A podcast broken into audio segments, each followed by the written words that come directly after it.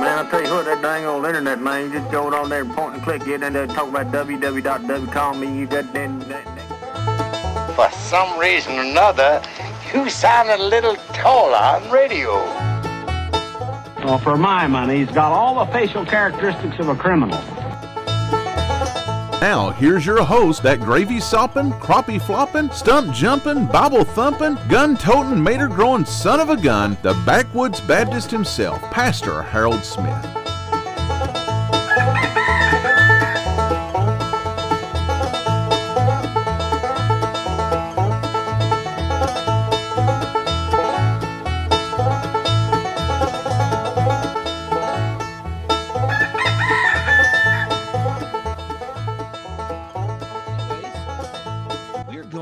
About something today that I think is it's long overdue. Yeah, I know I've covered it before. Wade and I talked about it over at the Patriot Pastors podcast, and it's social media.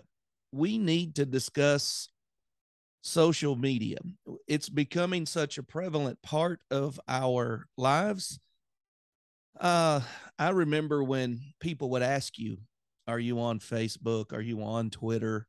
Now it's just, what social media are you on? You know, where could I find you at? And so just about everyone that is able to turn a computer on or has a smartphone has some social media platform in which they are a part of. And by social media, I mean Instagram, Facebook, Twitter, TikTok, Snapchat, those kind of things. I might have left some out. Some of the more what do they call them? Patriot friendly. Some of the new ones like Rumble and Squarespace? Not Squarespace makes websites. MySpace, that's an old one.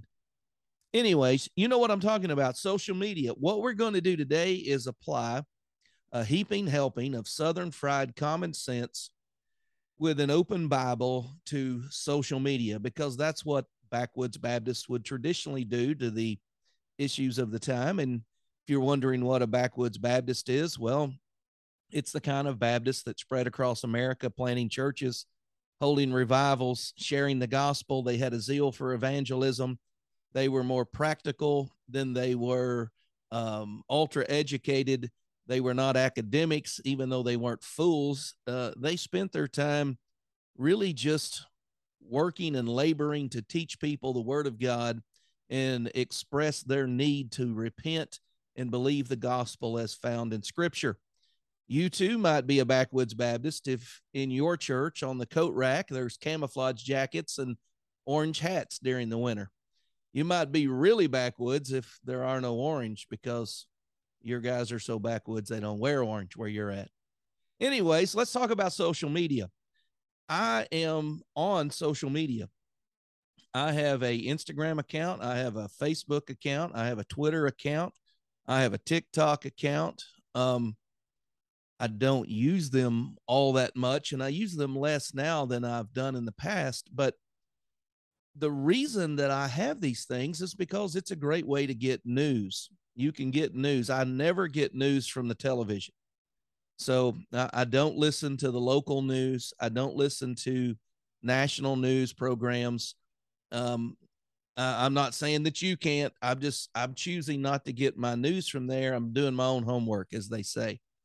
So the reason for this is I can get on social media and I can get information from platforms where they might give a perspective that you're just not going to get on the television. Plus, I keep up with my family on social media.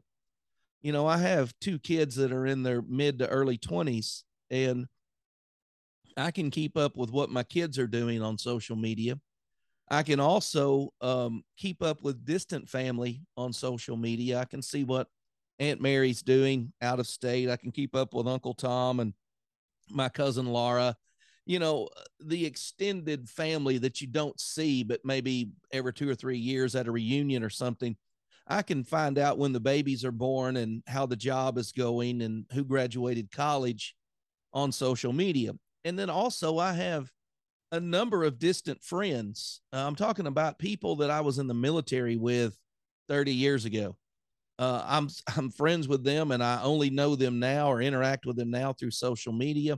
To completely get off social media would mean I would lose contact with distant friends, preachers in other states, churches that I've worked with in other states. A lot of times I'll go somewhere and preach, and somebody from the church will find me on Facebook, and next thing you know, I've got a cluster of friends in this part of Texas or this part of Oklahoma or, you know, this part of Missouri or wherever it is that I've preached at. And so I keep up with those churches and those distant friends through social media.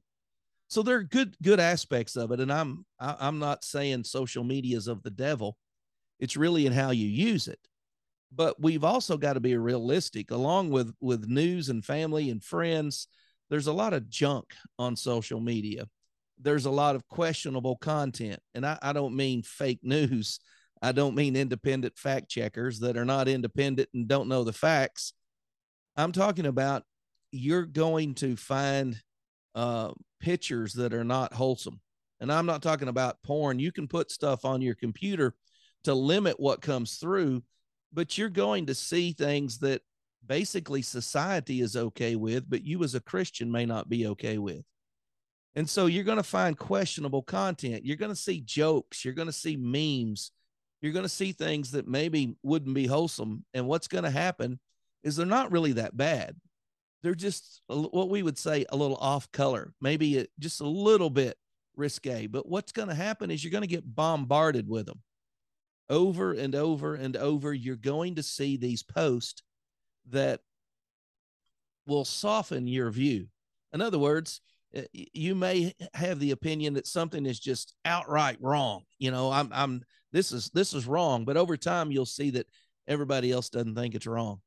I remember as a kid, this happened to me. In my family, it was okay to say butt with two T's. You know, I fell and hurt my butt. I was at a friend's house. That was a cuss word at his house.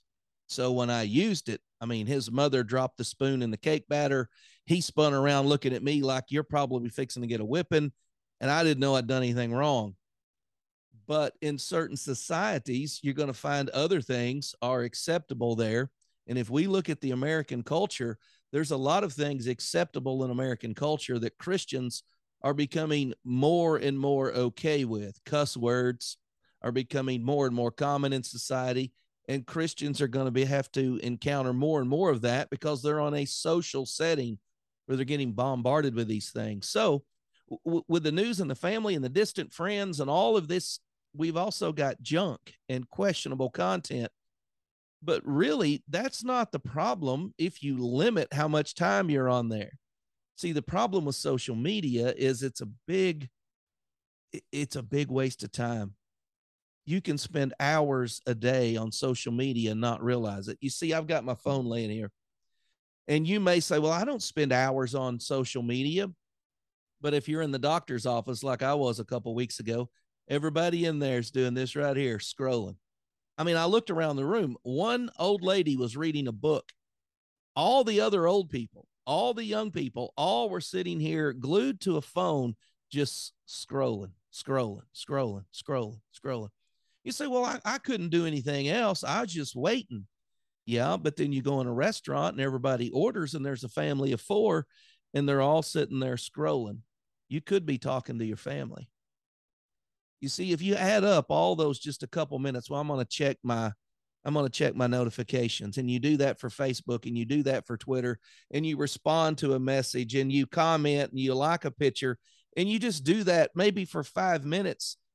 An hour. At the end of the day, that is an hour. 5 times 12, 60. You've burned an hour with this thing in your hand all day. And there again, it's not like it's all bad. It's just become such a time waster to us. But on top of that, social media is designed to make you social. So when you log on to social media, the first thing you'll see at the top of the screen is, what's on your mind today? Or write a post about what's happening. Whatever it is, they're encouraging you to give your opinion. They're asking for your opinion. They want you to post this. And you remember when Facebook was new and it was basically just a bunch of old people taking pictures of what they had for lunch? I don't know if I've just filtered these people out or they just don't do it as much, but I mean, I can remember just constantly seeing pictures of people's lunch, supper, and breakfast. I'm like, man, that seems like that's all there is on here. What made us think that we needed to share our biscuits and gravy with the world? What was it that said, wait a minute, before I take a bite out of this sandwich, I need to take a picture of it because everybody needs to know what a bologna sandwich looks like. We know what a bologna sandwich looks like, and we don't care that you ate one. But because of social media, you've been conditioned to think that everybody on your friend list wants to see this. And so there are a lot of people, and I'm not judging anybody, I'm just stating facts. There are a lot of people that make multiple posts every day. They comment on multiple topics all day long. They're spending hours upon hours each day, each week, just giving us their opinion on various things. And social media knows how to draw this out of you because they reward you for giving a popular opinion. They chastise you for giving an unpopular opinion. When I first got on TikTok, I had been goose hunting that day, and I took a picture of a goose and was holding it up, and I thought, you know, this will get a lot of views because, I mean, I killed this great big Canada goose, and I shared it, and I waited for the, you know, the comments and the likes and everything to roll in. They never happened. I pulled out my phone. I thought, did I not upload it? I checked. I did upload it, but I violated the community guidelines. I showed a dead animal, and I was like, oh, I can't show a dead animal unless he's already cut into steaks. Then we can show all kinds of pictures of him. So that post that was not acceptable in the social platform was kicked out.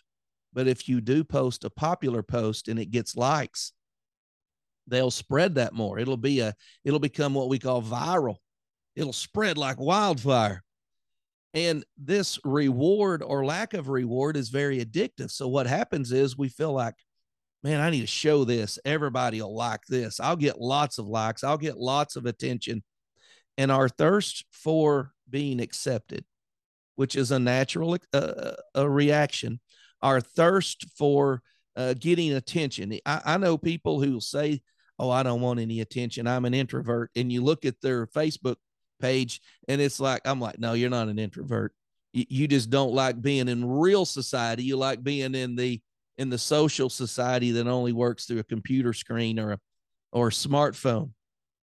So this idea of instant response, this idea that we need your opinion, leads to the idea of, I need an instant response every day. They're asking me, what do you want? What do you want to talk about today? You remember the little cartoon with Champ and Chump? I think is what it was, Champ and Chump. It was like a great big bulldog, and his name was Champ. And then there was this little bitty dog running beside him. What are we going to do today, Champ? What are we going to do today, Champ? We're going to chase a cat today, Champ?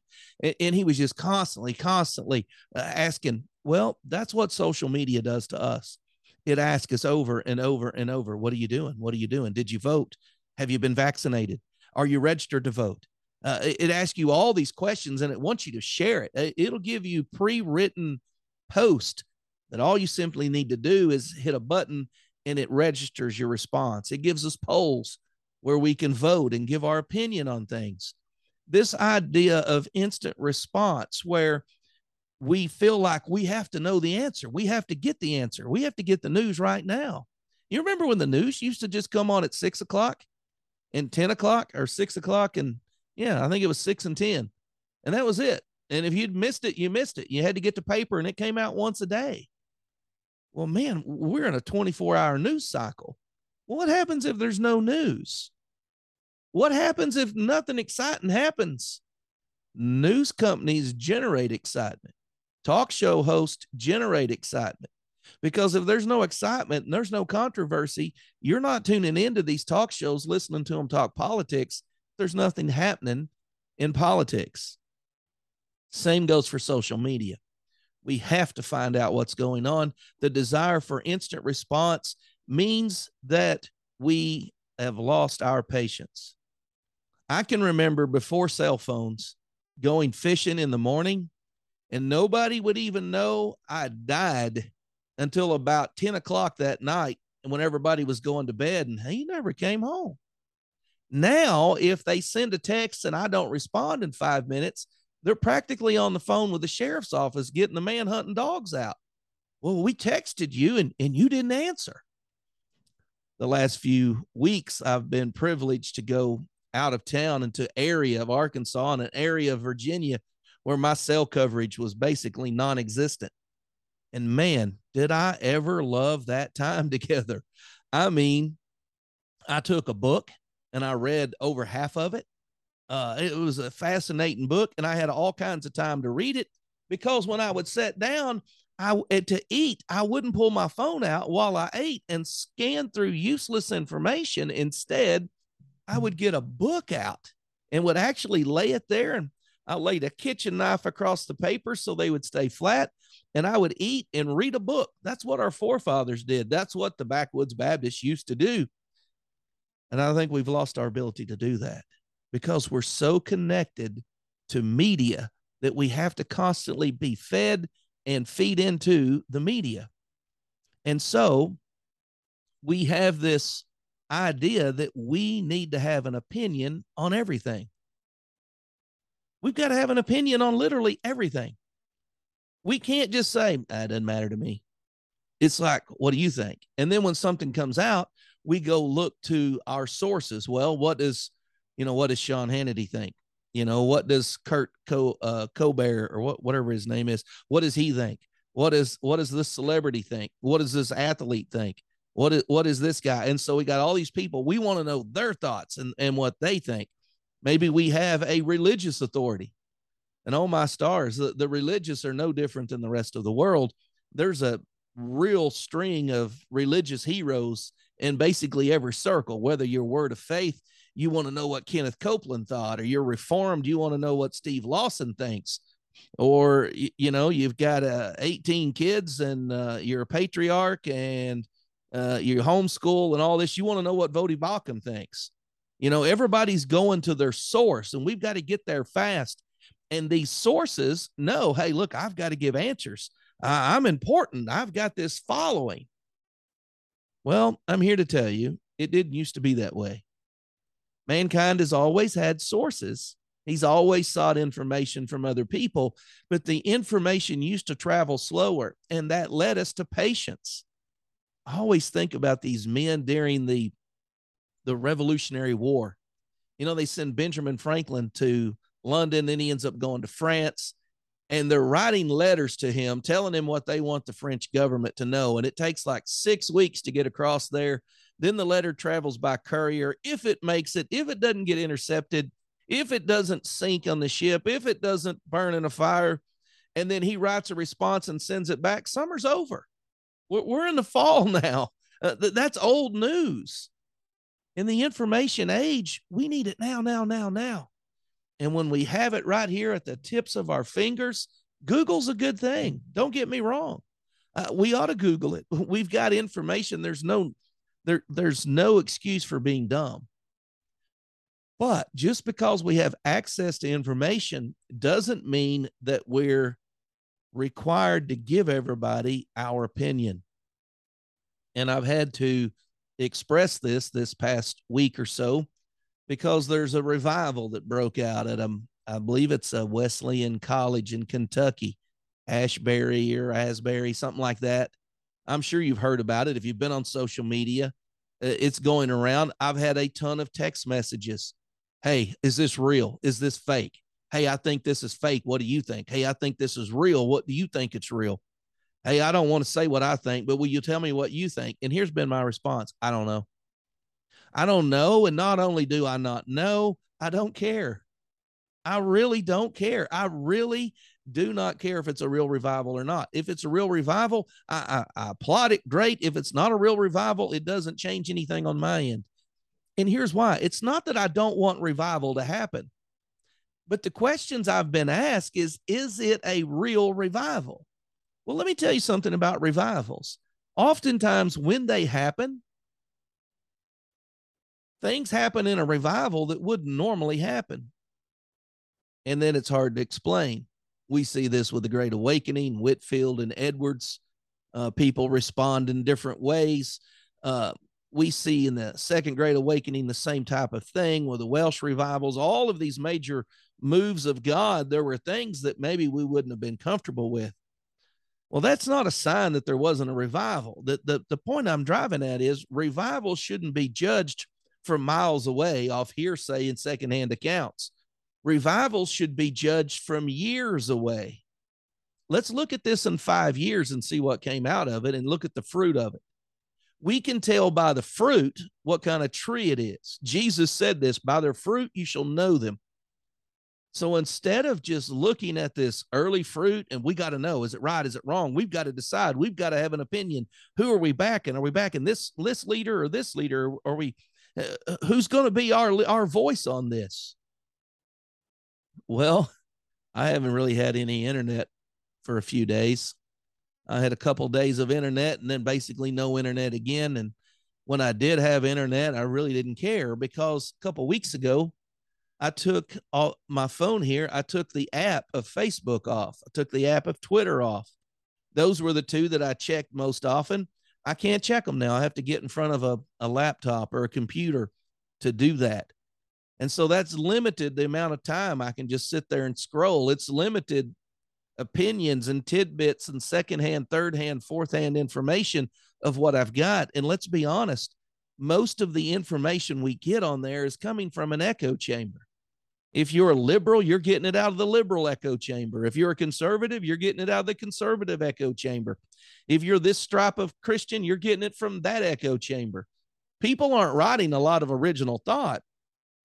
They're just sharing and retweeting what other people in their camp have said. And I just have really loved the last 2 weeks of my life being busy, working with other Christians, working with other churches, traveling, preaching, preparing sermons, reading good religious books. I'm like, this has been a much richer experience for the last 2 weeks than if I had been glued to my phone with ready internet access, checking everything, getting notifications. So now if someone sends me a Facebook message, I don't get notified. I've never had the email on my phone, so I don't get email notifications on my phone. All of that now has been limited to just my computer. And if I'm not in front of it, I'm not bothered. If you got my phone number, you can call me. So, well, Brother Harold, why don't you weigh in on this Asbury thing? Well, I don't have time. And if I had time, I'd probably go break my garden. If I had time to do that, I would probably blade my driveway after all the rain we've had. I've got stuff I'd like to go do. Just trying to weigh in on the revival is not one of them. Plus, I'm too busy. I'm too busy laboring for a revival to happen. I'm preaching. I'm studying. I'm working with churches that are struggling to find pastors. I'm working with churches without pastors. I'm praying that a real revival would happen there. If a real one happens in Kentucky, hey, great. But I'll wait a while and make my judgment on what that was based upon what really happened after all the dust settles. So if we're busy laboring for a revival, if we're preparing to preach, if we're praying regularly, if we're studying Scripture, if we're doing the things necessary to see a revival take place, why are we wasting our time debating on one states away from us is real or not? Here's why. Because you're too involved with social media. You've believed what that little gadget in your hand has told you. The world wants to know what you think about this revival. And you formed an opinion on it, and now you have to get your opinion out there, and you've got to find other people that share your opinion, and you've got to share their post to back up your position to win the debate on the other position. Friend, I got a better idea. Turn that stupid thing off. Pull your Bible out and read it. Every time you're tempted to check your phone and see what somebody posted, read one chapter of your Bible. People say they can't read their Bible through in a year. That's me. I never can. I bogged down. I've read the Bible through many times, but I've never been able to stick with a plan. Sometimes I read large amounts of scripture. Sometimes I just study a chapter a day, but I'm not reading to get through. I'm reading to learn. And once I quit reading to get through and started reading to learn, I would back up and read what I wanted. The point is, if we would quit consuming media that's designed to be social, to shape the way we think and the way we interact with other people, and we would start reading the scriptures instead, whether it's a chapter, read the same chapter every time. Pick a chapter that talks about not wasting your time. And every time you're tempted to waste your time, read that chapter. When you get it memorized, find you another chapter that talks about redeeming the time and start reading it. When you get to, you can memorize that chapter, you'll have half the Bible memorized and you won't even know what people's hamburger look like at lunch. That's the point of the whole thing. We're spending our time on things that don't matter. 1,000 years from now, nobody's going to care that you want to debate on whether this revival was real or not, or you broke the news story, or you discovered something new. What's going to matter in 1,000 years is that you were faithful and that you have labored, and that when you arrive in heaven, you hear, "Well done, thou good and faithful servant. Enter in to the rest of Jesus Christ." That's what we want to hear. That's not going to come through winning social media debates. That only comes from spending time in prayer, spending time in the Word of God, spending time with the church, working to see a real revival take place. Thank you guys for tuning in. We'll see you on the next Backwoods Baptist podcast.